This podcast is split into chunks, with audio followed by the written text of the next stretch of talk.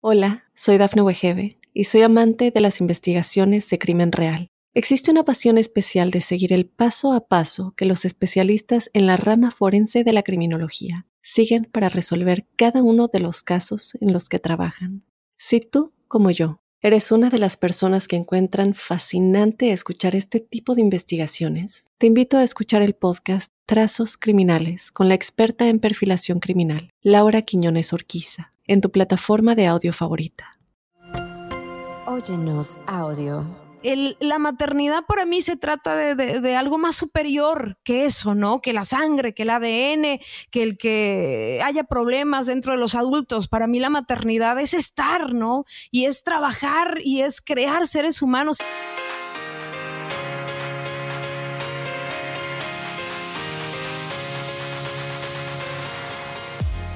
Mi gente hermosa, gracias por estar una vez más aquí en Sin Broncas con la Bronca. Agradecemos a toda la gente y a toda la comunidad, que cada vez es más la gente que se une a este podcast. Muchísimas gracias. El día de hoy, la verdad, estoy como de carpeta roja, aunque yo sé que no se dice carpeta roja, pero es una invitada súper especial, es una chingona, jalisciense, compositora, la mujer más grabada en la música popular mexicana, nominada a Latin Grammy en la categoría como premio al compositor Mejor Canción Regional Mexicano.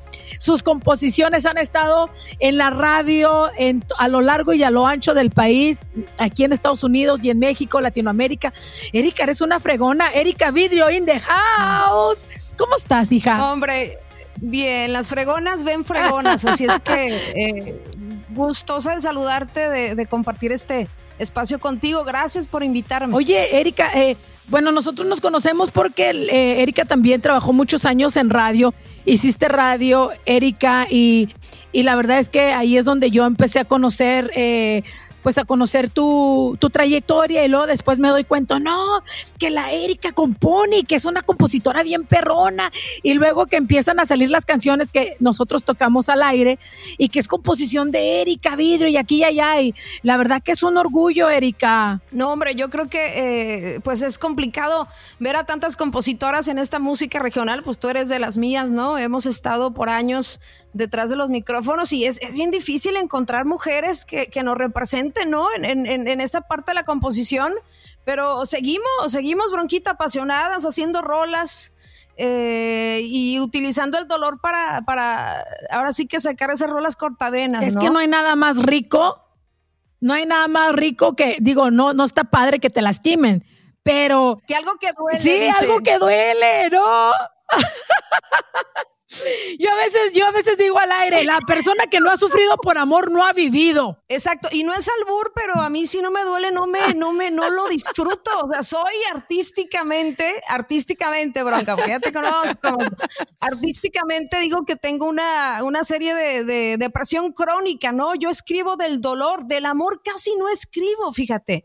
Como que siento que esa parte muy eh, amorosa, no sé, no me nace igual como cuando me, me, me, me, proyecto a escribir cosas más profundas, más viscerales, ¿no? no sé a qué se debe. Pues es que todo el mundo pasamos por eso, ¿no? Y además el amor es muy bonito, muy din don da, din don da, pero el, eh, el desamor cada quien lo vive, yo creo que muy diferente y muy al mismo tiempo muy igual. Pues, de todos nos duele.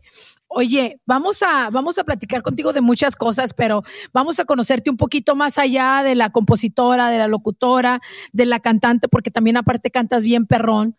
De, de un poquito de tu vida privada. Yo sé que muchas, muchas personas eh, han pasado por la maternidad asistida o han pensado en quererlo hacer y no, y no sabemos cómo. Yo me incluyo porque de repente has de saber que tuve nada más un hijo y mi parto fue muy difícil y de repente veo a Luca y digo, chin, ¿cómo me gustaría tener, pues conseguirle el hermanito, ¿no? Pero estamos muy somos muy ignorantes, al menos yo me considero muy ignorante en ese tema y yo sé que has pasado por algo así y ojalá que nos puedas guiar un poquito el día de hoy, Erika. Bueno, pues eh, de la maternidad, eh, ahora sí que asistida, yo estoy casada con una mujer para poner un poco el contexto, ¿no? Porque hay diferentes maneras de, buscar un bebé. En mi caso, con mi pareja, decidimos, ¿no? tener un hijo eh, por medio de reproducción asistida. Obviamente fue un niño súper deseado, planeado, y yo creo que es un proceso, depende, ¿no? Hay gente que utiliza el in vitro, hay gente que utiliza inseminación artificial, es, ahora sí que cada, cada proceso es, es diferente, pero en mi experiencia personal, ¿sabes qué fue lo más difícil? La decisión, no sé. No, no, no, ni siquiera el decidir vamos a tener un bebé, no, o sea, eso fue lo más bonito y lo más eh, cercano a estar felices. Lo más complicado fue que obviamente como somos dos mujeres necesitamos un esperma, ¿no? Entonces ahí viene, ahí viene la parte más complicada que es eh, contactar un banco de, esperma y les cuentan, ¿no? Oye, nuestra idea es tener un hijo, eh, te dicen ¿Qué tipo? Fíjate qué, qué, cabrón está este rollo. Pues, a ver, defíneme exactamente qué quieres. ¿Cómo? O sea, como si fueras en el mercado. Exacto, o sea, pero como era nuestra primera vez y éramos muy inexpertas, mm, la persona que nos atendió nos dijo, es que tienen que elegir, por ejemplo, quieren un hijo que tenga eh, nacional, o sea, que tenga eh, el donador, que sea italiano, que sea... Eh, Genes, por así decirlo todo, o sea, todos los detalles, ¿no? Entonces te dan una serie de documentos desde la salud de la abuela, del tío, si el, tío fue alcohólico, si la hermana tiene un problema, o sea, un montón de detalles. Y yo digo, qué fregón que uno puede elegir y darle mejores genes a los chamacos, ¿no? Porque de repente, de repente, eh, no sé, ¿no? De repente te enamoras de un Pelafustrán y, y, pues ya. Ni sabes quién es. Mi mamá dice, fíjate quién es la madre que lo parió. Y yo, yo no entendía eso. Yo decía, ¿cómo si a mí me gusta el tipo, que a mí me vale madre quién sea la mamá? Ahora, los años y la experiencia de la vida, dices, qué razón tenía mi jefa, ¿verdad? Pero, o sea, eh, a, lo que, a lo que te estoy entendiendo, tú vas a, a un lugar donde te venden el esperma de un tipo y te dicen, ok, lo quiero de ojos verdes, lo quiero de pelo güerito o lo quiero de descendencia, quiero que mi hijo sea de descendencia francesa porque los franceses besan rico, no sé, X. así casi, así mero, ¿te estoy entendiendo bien? E, exacto, así como lo dices, obviamente eh, hay perfiles, ¿no? Hay perfiles. Eh, si ya sabes exactamente qué quieres, es decir, quiero eh, un gen de un mexicano, eh, de la edad de 25, bueno, comúnmente los que donan esperma están entre los 27 a los 35 años, más o menos. Eso es lo que yo vi de acuerdo a los documentos, porque me pasé tres semanas todos los días revisando diferentes documentos. Historial. Y, y, lo más chistoso es que no te muestran, en la mayoría no te muestran una foto de cómo está ahora, te muestran una foto de bebé, güey. Oh, o sea, tú puedes ver a la persona que va a donar, a, pues que te va a donar tu, su esperma, pero ves a la, a la persona baby y todos están bien cute, me imagino, ¿no? Bueno, es que eso es parte de, ¿no? Yo, yo siento que las fotos de nenes, todos estamos muy bonitos, ¿no? Sí, no hay niño feo. Y hay muy pocos, y hay muy pocos donadores que permiten que los veas como están. Eh. ¿Te tocó ver a algún galán? Fíjate que me tocó ver, de hecho era un perfil de un, eh, que, mi esposa me dice, se parece a Nacho Libre en Delgado, no lo quiero. ¿Qué dijiste? Mejor no hubieras puesto la foto, mano. Sí, no, eh, yo, yo vi su historial de salud y dije, el tipo está súper bien, ta, ta, ta, pero eh, obviamente ya cuando mostró su foto, ya mi mujer dijo, no, se parece a Nacho Libre, y así vamos, ¿no? Había días que nos ahora sí que nos cagábamos de risa porque decíamos, qué difícil es esto. O sea, lo creíamos más sencillo, pero es una responsabilidad, eh, Silvia, de, ok, ¿cómo quiero que sea mi hijo? O sea, suena frío, pero a la vez siento que es una posibilidad que no, muy, que no muchas mujeres tienen, ¿no? Para mí, antes de que saliera güerito de ojos de color, era eh, el, el, el, ahora sí que la parte historial de salud de él, también hay una conversación, ojo aquí, entrevistan al donador en este momento actual, o sea, ya de adulto, lo entrevistan y tú puedes escuchar esa entrevista. Y para mí eso es bien importante, quizás porque soy bien auditiva y yo me doy cuenta cuando la voz es de alguien eh, no sé, no, no sé. Y aparte la inteligencia y la madurez y dónde está el tipo en este momento de su vida, me imagino. Claro, sí, te dan detalles, obviamente no dentro del, del, contrato, vamos a decirlo, pues no puedes contactarlo y no puedes, incluso él renuncia a todo tipo de, o sea, es como que no va no va a contactar él nunca a tu hijo, no no hay no hay como esa ese miedo de, oye, ¿qué pasa si el tiempo corre y de repente el tipo se arrepiente. sí, o sea, no puede hacer eso, ni él ni tú, ¿no? Qué difícil y qué interesante porque hay muchas cosas que desconocemos y ahorita estamos platicando aquí con Erika Vidrio, estamos hablando de la maternidad. Eh, ahora sí, por donación, nos dijiste que hay diferentes tipos, ¿no? Es la donación de esperma, in vitro. Ajá. ¿Es lo mismo? O inseminación artificial. No, no, e, el in vitro, eh, obviamente ahí tienes el riesgo de que salgan gemelos. Espérame, espérame, que ahorita me vas a dar todos los detalles y cuáles son las diferencias y te voy a platicar mi, mi anécdota de, de por qué casi o por qué casi no me convierto en mamá por segunda vez con eso del el vientre rentado que le dicen también, ¿no? Que no sé si tenga otra manera eh, más propia de decirlo. Estamos en Sin Broncas con la Bronca con Erika Vidrio, la famosa compositora. Regresamos después de esta pausa, mi gente.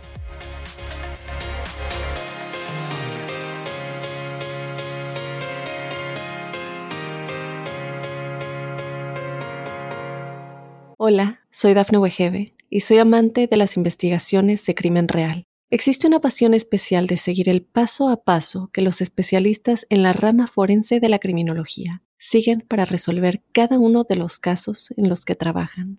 Si tú, como yo, eres una de las personas que encuentran fascinante escuchar este tipo de investigaciones, te invito a escuchar el podcast Trazos Criminales con la experta en perfilación criminal, Laura Quiñones Orquiza, en tu plataforma de audio favorita.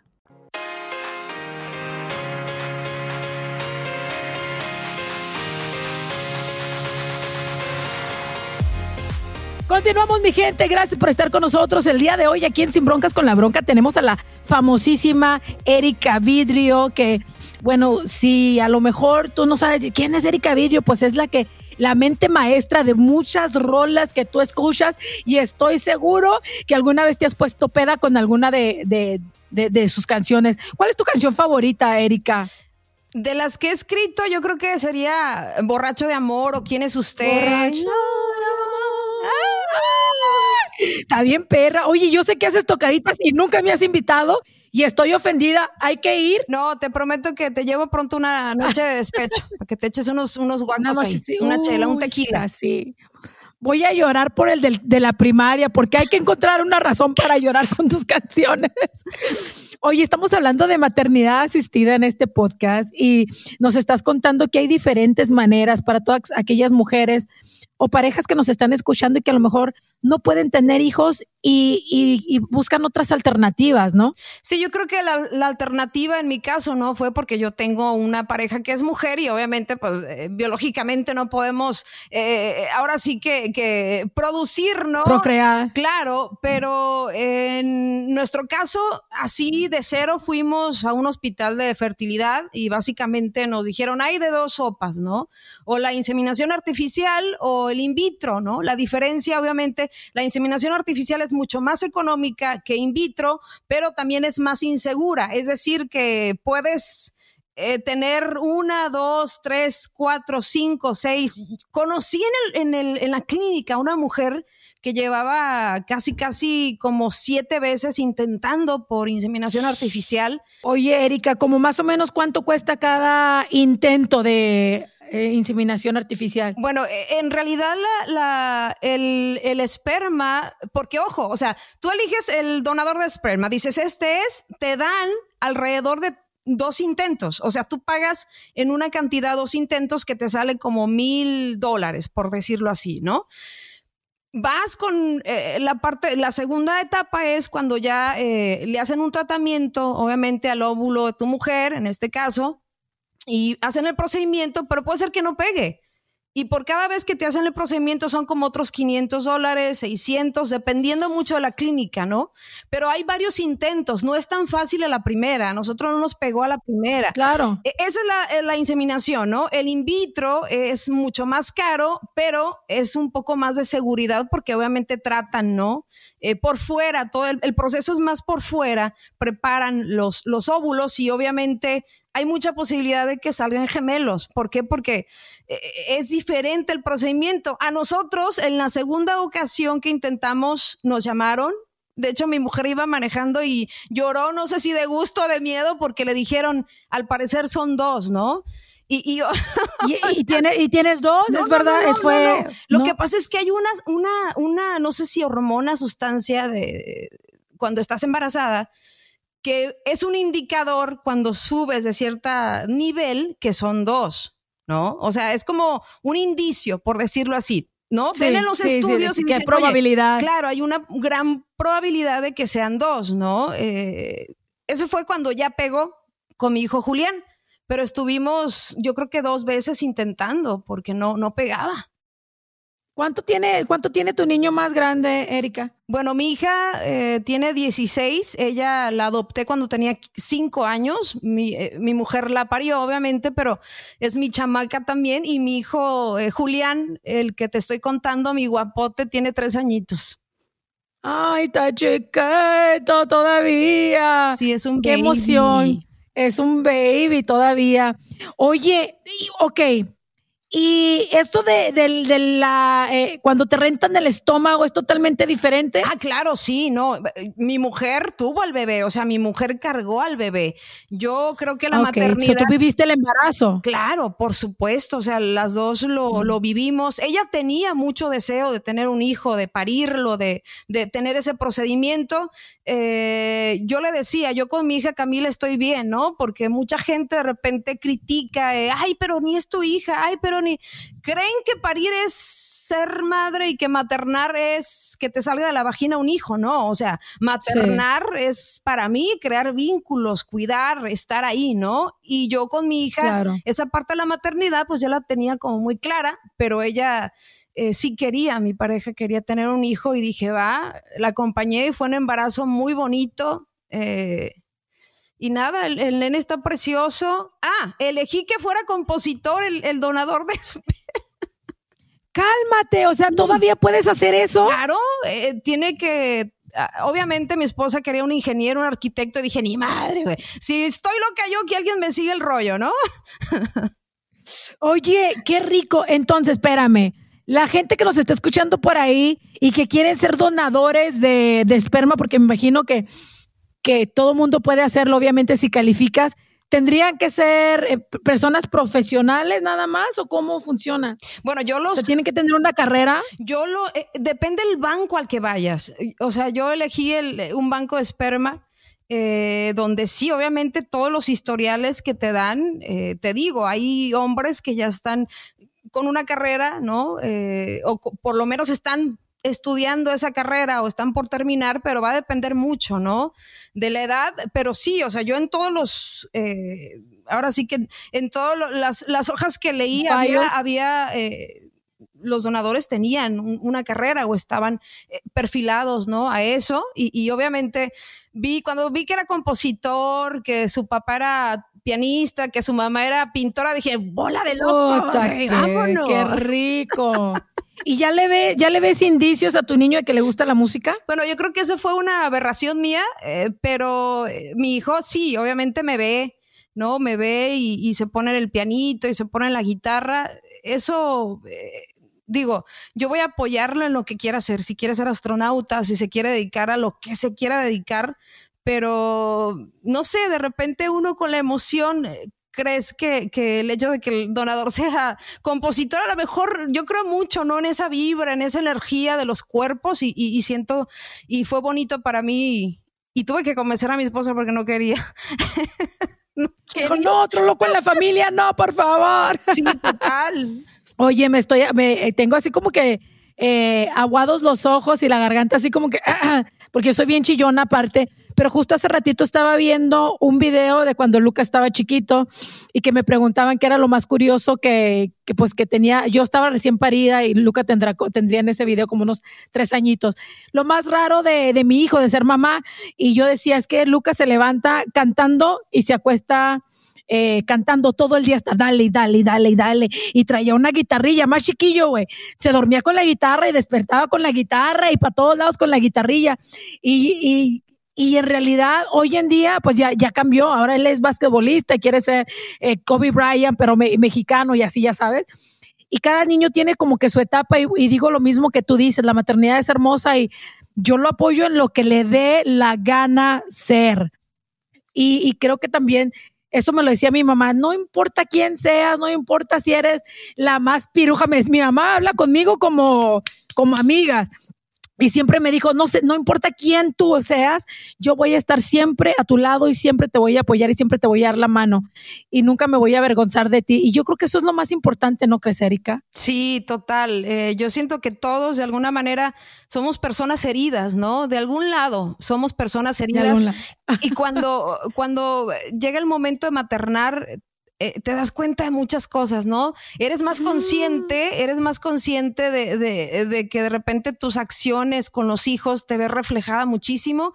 Y yo creo que no hay maternidad más responsable que, darse cuenta de eso que tú dices, ¿no? De dejarlo ser de alguna manera, de darles eh, esa libertad de que su voz cuenta, de que es importante que sepan nada más, nada más, porque a veces uno se complica eh, porque hay la amiguita, ay, que mi hijo sabe inglés, portugués y chino y, ok, o sea, mi hijo es un ser me caga. distinto y, me explico, siempre tenemos como esa presión como mamás y tú acabas de decir algo bien clave, que sea lo que sea, que sea feliz y que esté en su mundo y que lo, se apasione, aunque sea lo que sea, ¿no? lo que sea, lo que sea, sí. Oye, me caga esas mamás que de repente tratan de comparar a los hijos. Ay, mi hijo aprendió a caminar, a los seis meses ya caminaba. O mi hijo es un erudito en matemáticas y yo digo, no deberíamos, no deberíamos ni de criticar, o sea, cero criticar a los hijos de las demás personas, porque no somos quien para criticar otro niño más, me hace lo más bajo. Y otra cosa, comparar a nuestros hijos, ok, si tu niño vuela, chingón, güey, el mío no, pero eso no hace que mi hijo sea menos que el tuyo, o viceversa, ¿sabes?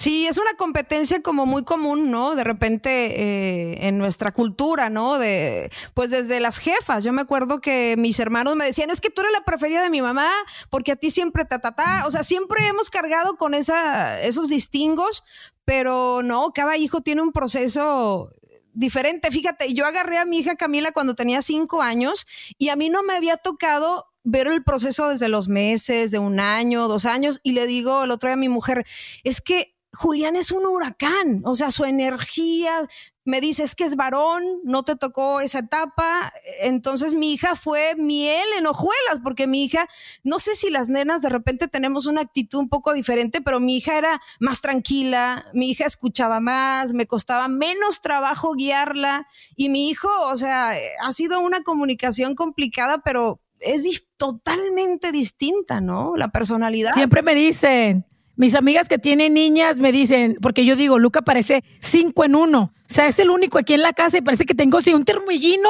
Nomás le falta caminar en las pinches paredes. Y le digo, cálmate. Y entonces me dicen mis amigas que tienen niñas, es que es, varón, es hombrecito y los hombres así son. Y, y como dices tú, la comunicación también, Luca, Luca, Luca, Luca, te estoy hablando, chingado, ¿no? Sí. Y creo que ni modo, nos tocó. Sí, pero lo, más bonito es que aprendes, ¿no? Aprendes a conocerlos, aprendes a saber, ¿no? A través de sus respuestas también, si son más eh, auditivos, si son más apapachadores, más físicos, ¿no? Por ejemplo, mi hijo, a mi hijo le encantan eh, las palabras, él reacciona mucho con las palabras y siempre estoy tratando como que de darle secretitos, de, de, de tener una comunicación más verbal con él porque él es más verbal, ¿no? Y mi hija es más física, mi hija no puede decirte nada, pero necesita más el abrazo, necesita más como el apapacho físico, ¿no? Qué importante lo que acabas de decir, qué importante porque cada quien tiene su manera de dar y de recibir amor. Oye, cuando regresemos, porque ya nos vamos, qué rápido se me fue el tiempo, Erika. Vamos a, platicar. Te voy a preguntar si te consideras buena mamá y qué es lo más difícil que te ha tocado eh, lidiar como madre después de esta pausa.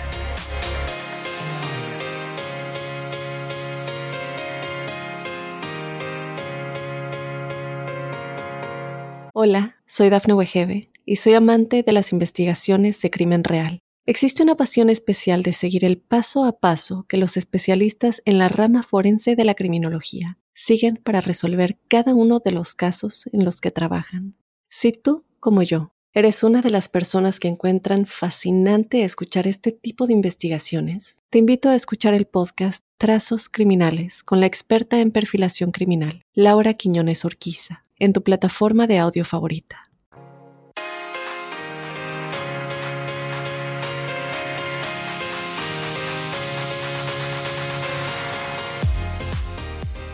Mi gente hermosa, gracias por continuar aquí en Sin Broncas con la Bronca. Tenemos a Erika Vidrio y estamos hablando de la maternidad y de, todas sus complicaciones y de todas sus bellezas, ¿no?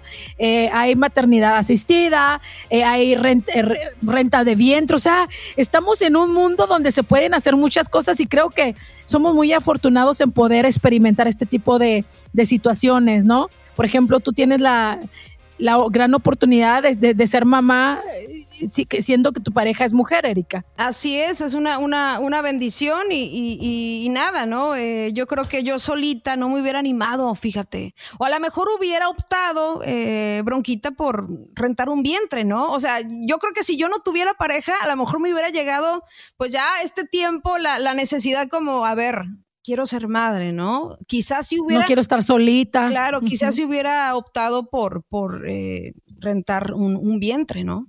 No sé. Pues te cuento, yo estaba así como que, como que opción para mí tener el segundo bebé no, nunca fue, porque después de mi primer embarazo, a mí me fue muy mal en mi, en mi embarazo, muy mal, muy mal. Entonces yo quedé asustada, quedé asustada. De hecho, yo debía haber tomado eh, algún tipo de terapia después de parir porque me fue muy mal.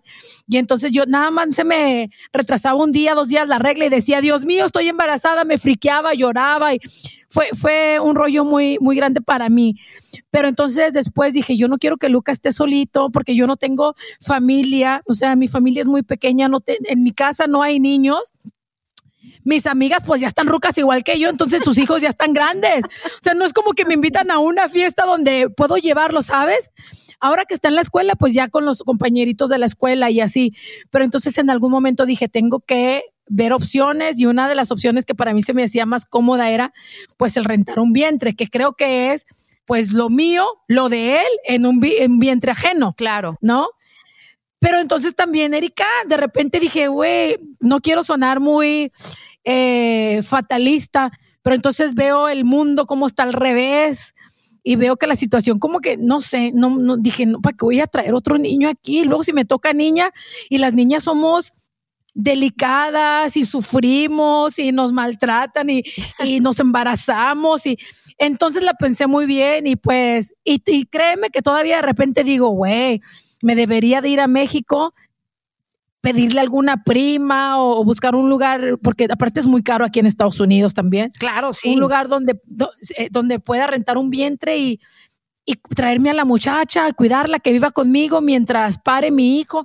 Pero sí es complicado, o sea, una decisión fácil no es, Erika. Y aparte que, que la diferencia aquí, bueno, en mi caso es que yo viví con mi mujer de cerca todo el proceso, o sea, somos una pareja y, estás ahí al tanto y estás como que viviendo la etapa. No sé cómo sería, ¿no?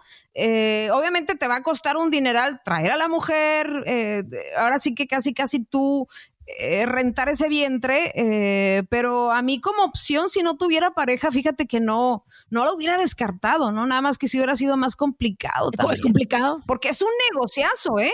Ese negocio es el que más ha crecido. El otro día leía un artículo, es el que más ha crecido la gestión subrogada, que tiene un término medio, perdón, pero es, un negociazo tremendo, ¿no? En Estados Unidos. O sea, que las morritas que de 20 años prestan su vientre, que unas dos, tres veces y ya ya, y ya con eso ya se compraron la casa. Exacto, exacto, es un negociazo. Qué, interesante. Bueno, ya la gente ha escuchado varias opciones, porque siempre hay una opción para cada problema. Yo creo que es una muy buena opción de repente buscar ayuda y poder tener eh, la tan famosa maternidad asistida, de cualquier manera que tú la desees. Incluso también la adopción, ¿no? Que puede ser otra forma bonita porque como tú lo mencionabas hace rato, no necesariamente tienes que parir o tiene que tener tu sangre para llamar al bebé mi hijo, ¿no? O mi hija.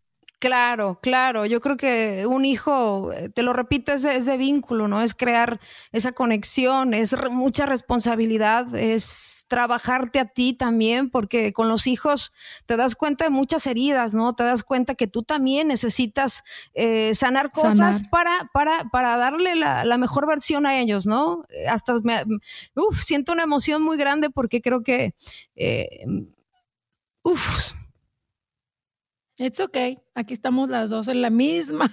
Sí, creo que, la misma. que mis hijos han sido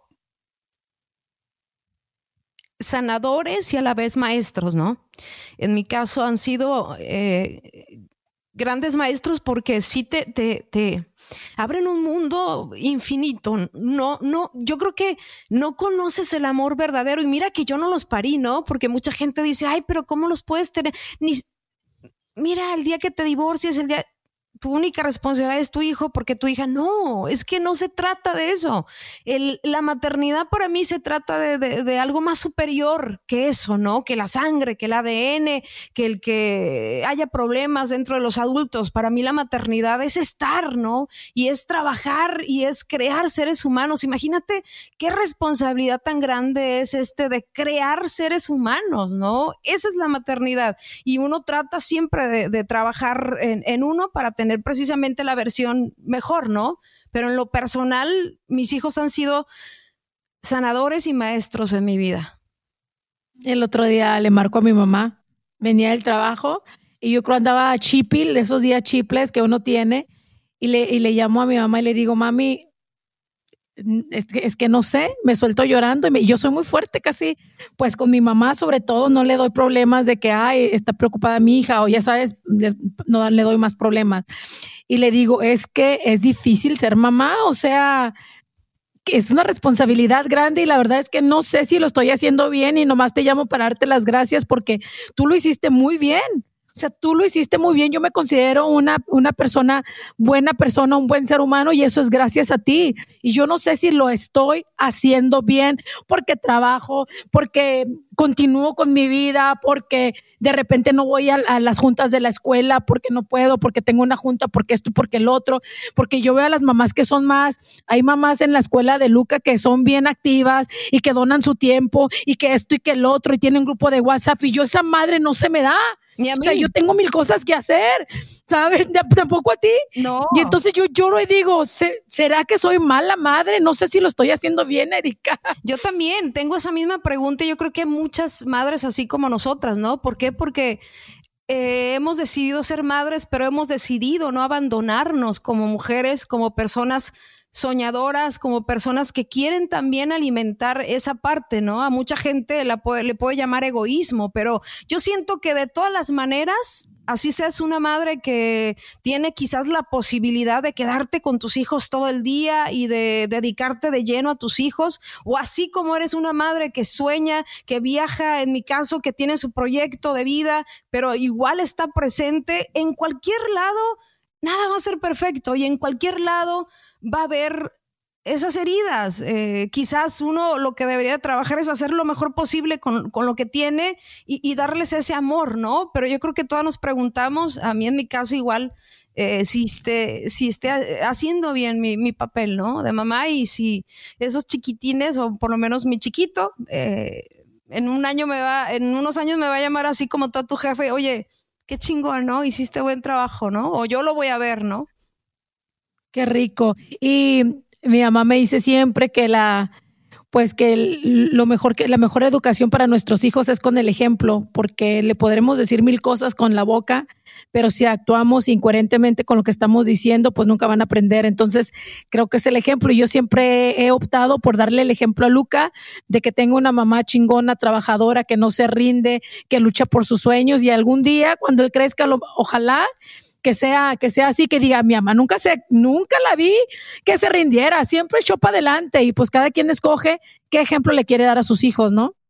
Y los dos ejemplos, ¿no? Varios ejemplos yo creo que, que son válidos, ¿no? O sea, porque también Todos. Eh, la madre que decide renunciar a su carrera, porque lo he visto muchísimo, ¿no? Tengo muchas amigas que han decidido en un tiempo quizás, ¿sabes qué? Me dedico a mi hijo al 100, tienen la posibilidad económica, ¿no? Cualquiera la tiene y, y está perfecto, ¿no? Disfrutan ese momento, así como aquella que decide seguir con sus sueños, con sus metas y creo que también eh, es muy válido, ¿no? Pero sí es complicado creo que se juzga más a la madre chingona trabajadora, pero cabrón, o sea, se le juzga y es que, ¿cómo puede ser que no sea tu prioridad tu hijo? Sí, es mi prioridad, pero no me puedo olvidar de mí, porque entonces, ¿qué chingado vamos a comer? O sea, yo quiero también darle a él una vida, una vida eh, que le cueste menos trabajo, pero de alguna forma con, otro tipo de, de, cimientos, ¿no? No sé, e, es un tema bien complicado.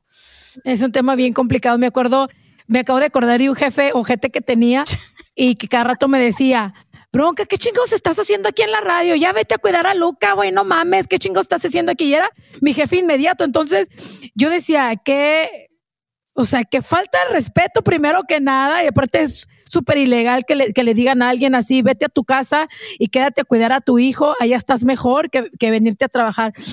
No nada más con los hijos, pero también, como dijiste tú hace ratito, con la sociedad, lo que tenemos que lidiar con la gente alrededor que juzga, sin realmente conocer tus sueños o tu corazón o tu manera de vivir.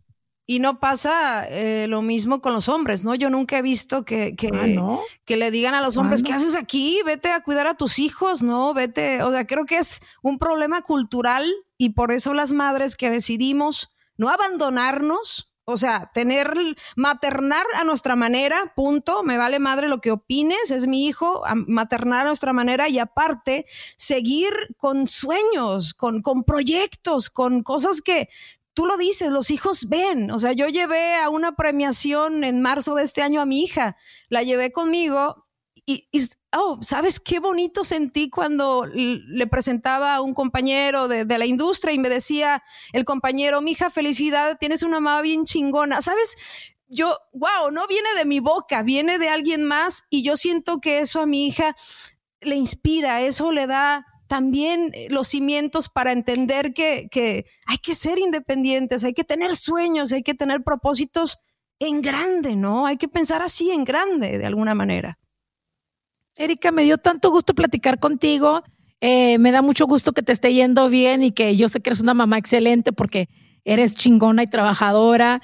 Gracias por tu tiempo. La gente que a lo mejor todavía no te sigue en las redes sociales y que quiere seguirte, que quiere eh, eh, ver toda tu trayectoria, porque tienes infinidad de música que tocamos en la radio y que a lo mejor la gente, mucha gente no sabe. ¡Ay! A veces preguntamos, ¿quién canta esa canción? Pero casi nunca preguntamos, ¿quién la compuso? ¿Sabes? Exacto. Bueno, ahí estamos en mis redes, Bronquita, como Erika Vidrio. Y bueno, agradezco esta plática tan chingona contigo. Eh, eres madre y creo que conectamos en esa parte y a seguir eh, trabajando y creando vínculos con nuestros hijos, ¿no? Que son nuestros motores de alguna manera.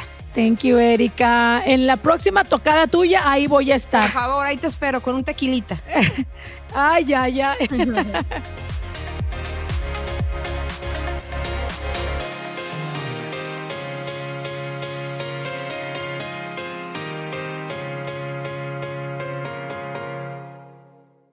Hola, soy Dafne Wegebe y soy amante de las investigaciones de crimen real. Existe una pasión especial de seguir el paso a paso que los especialistas en la rama forense de la criminología siguen para resolver cada uno de los casos en los que trabajan.